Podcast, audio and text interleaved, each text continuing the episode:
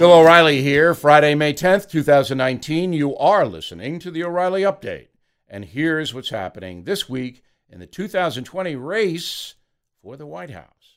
Former Vice President Joe Biden takes a massive lead over his Democratic competitors. President Trump's approval rating hits a record high among likely voters in one poll. House Speaker Nancy Pelosi warning Democrats to, quote, stay in the center ahead of the election. New York Mayor Bill de Blasio may be preparing to get into the race. And Senator Cory Booker calling for stricter gun control. Also coming up, my message of the day. But first, to the race. Vice President Joe Biden has become the clear front runner for the Democratic nomination. According to a new poll, forty-six percent of Democratic voters now support the former V P, giving him a thirty-two point lead over his closest competitor, Vermont Senator Bernie Sanders.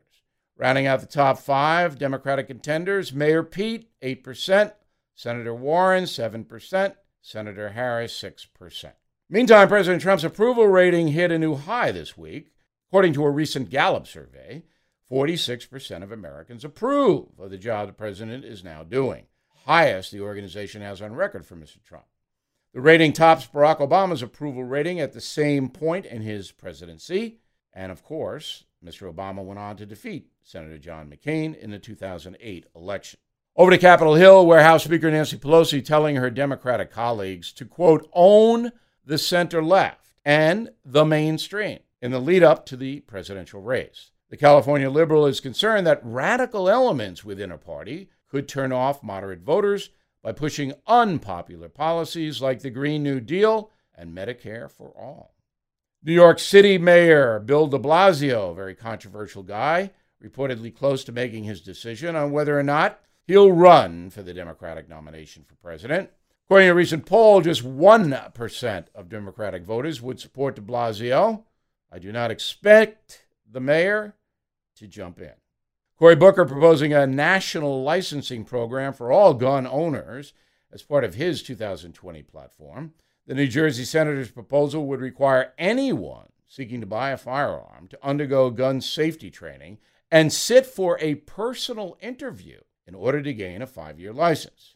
Now, you might have to wait quite a while for that personal interview, which is exactly what Senator Booker wants. Coming up, my message of the day, but first.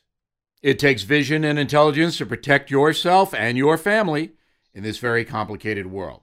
And that's why I'm happy to tell you about a company I recommend, Wise Foods. Freeze-dried food is a modern-day miracle.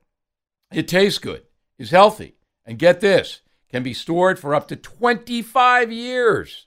During Superstorm Sandy, I lost power for seven days. All my refrigerated food done, but not my food supply from Wise. You can never really know what tomorrow may bring, but you can have peace of mind knowing that you'll be ready with all you need. Please visit wise food storage dot com slash bill and explore their starter kits and long-term emergency food options. They're even offering free shipping plus a big discount of twenty-five percent off for my listeners.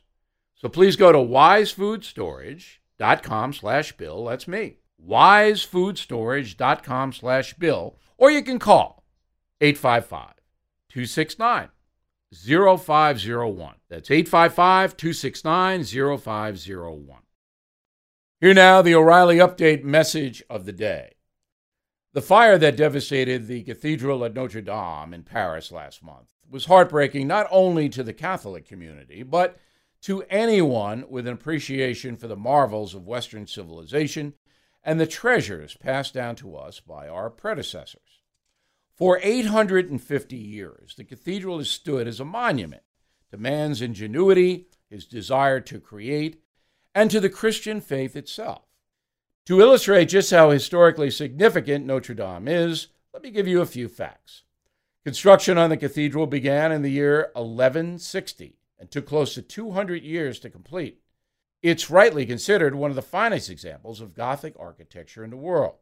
Notre Dame is home to some of Catholicism's most sacred relics, including a nail from the true cross and the crown of thorns that sat atop Christ's head during the crucifixion. It was the site of France's first legislature, the coronations of Henry the Sixth and Emperor Napoleon. It hosted the celebratory mass attended by Charles de Gaulle during the liberation of Paris. Notre Dame survived two world wars and countless acts of desecration, standing proudly for generations as a symbol of Paris.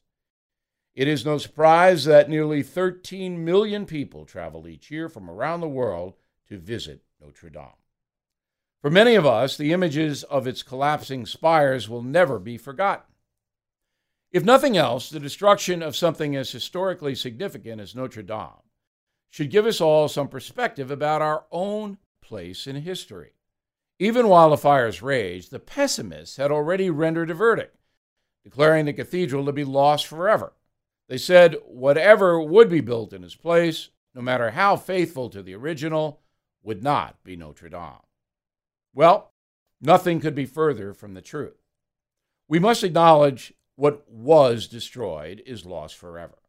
The structures that replace it will not be the same as those consumed by the flames. Thankfully, much of the cathedral's splendor remains intact. But even if every stone had been reduced to powder and every beam reduced to ash, the question of whether or not Notre Dame itself is gone could never have been one for us to decide. Rather, it's a question that must be answered in the fullness of time. All we can do as the cathedral's current caretakers is make sure the restoration it undergoes is worthy of its legacy. From our vantage point in modern day, it's easy to see ourselves as mere observers of history. Even those of us who view history as sacred can come to see it as static. The truth is, we're not spectators to history. We are part of the story. Likewise, the fire that consumed so much of Notre Dame will be a part of the cathedral's story, not the end of it. Sections of the cathedral lost to the fire will be rebuilt. It will again become a home to worshipers, a destination for millions around the world. But whether or not what replaces the old structures is worthy of Notre Dame is a question that future generations will answer. It is those who come after us that will decide if we were up to the task. If we take nothing else away from the fire of Notre Dame, it should serve as a reminder that today is not a final destination, but part of a much larger story. And that is the message of the day. For more commentary, please go to bill o'reilly dot com, where you can actually see me. We will be right back with something you might not know. But first, we have all been reading about the exodus of some Americans from the heavily taxed areas of our country to states that embrace personal freedom, small government, and lower taxes. Now, if you are thinking of voting with your feet, you need to check out real estate agents I trust dot com.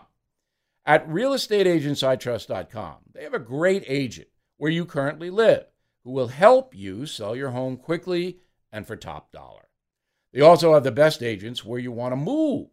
So they'll work on your behalf to find you a great home and be your advocate so you can buy without the stress, worry, and travel of buying remotely. All the agents have been heavily vetted for their past performance and are, like you, fans of this program. They also are waiting to welcome you into their communities and help you find your dream home. So get moving with real estate agents I trust dot com. That's real estate agents I trust dot com. Now, the O'Reilly Update looks at accidental Edisons and the unlikely inventions that changed our world. The term inventor usually conjures images of intellectual heavyweights and historical figures like Thomas Edison or Alexander Graham Bell. But you might be surprised to find out just how many items we come across in our day-to-day lives that were actually the result of accidents. Here's my list of the top fortuitous inventions that accidentally changed our world forever. Number seven, when Ruth Wakefield, owner of the Toll House Inn, ran out of baker's chocolate while baking her famous chocolate cookies, she broke some semi-sweet chocolate into a small piece and added it to her dough.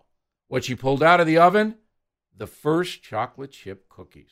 Number six, in nineteen forty-five, Percy Spencer, an engineer at Raytheon, noticed a candy bar in his pocket melted while he was standing in front of an active radar.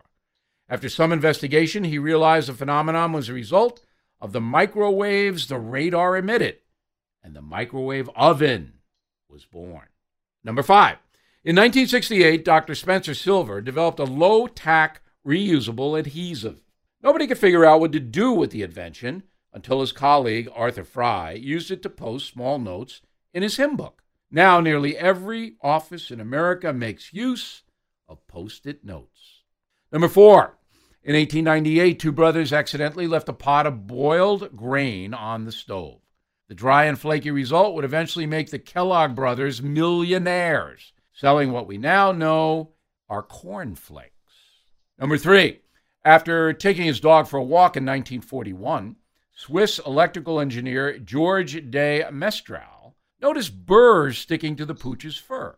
It led him to develop the hook and loop fastener, or as we call it now, Velcro. Number two, in eighteen fifty-three, a customer at the Moon's Lake House restaurant kept complaining that his French fries were cut too thick. Annoyed, Chef George Crum sliced them razor thin and fried them up, making the first batch of potato chips. And number one, biologist Alexander Fleming probably cursed his luck when he saw mold developing in one of his Petri dishes. That is, until he realized the mold was killing the bacteria inside. The world is now thankful Fleming kept an untidy lab. Without it, we would not have penicillin. We will be back in a moment. Many financial experts believe we are in a hidden recession. And make no mistake, they are worried. Some of these experts work for the largest banks in the country, names you'd surely recognize. It's important to think about ways to protect your family and your finances from what could be another financial crisis. Many Americans are turning to physical gold and silver to protect their retirement accounts and life savings. And a relatively new law allows you to own physical gold and silver as part of your I R A. To get you started, the Hartford Gold Group is gifting a free silver coin to all of my radio listeners. If you are listening right now, you can get this free silver coin from the Hartford Gold Group. No purchase is necessary. All you have to do is call eight seven seven, four four four, GOLD, eight seven seven, four four four, GOLD. Give them a call or text to claim your free silver gift for a limited time. eight seven seven, four four four, four six five three. Call or text today. Thank you for listening to the O'Reilly Update. I am Bill O'Reilly. No spin, just facts, and always looking out for you.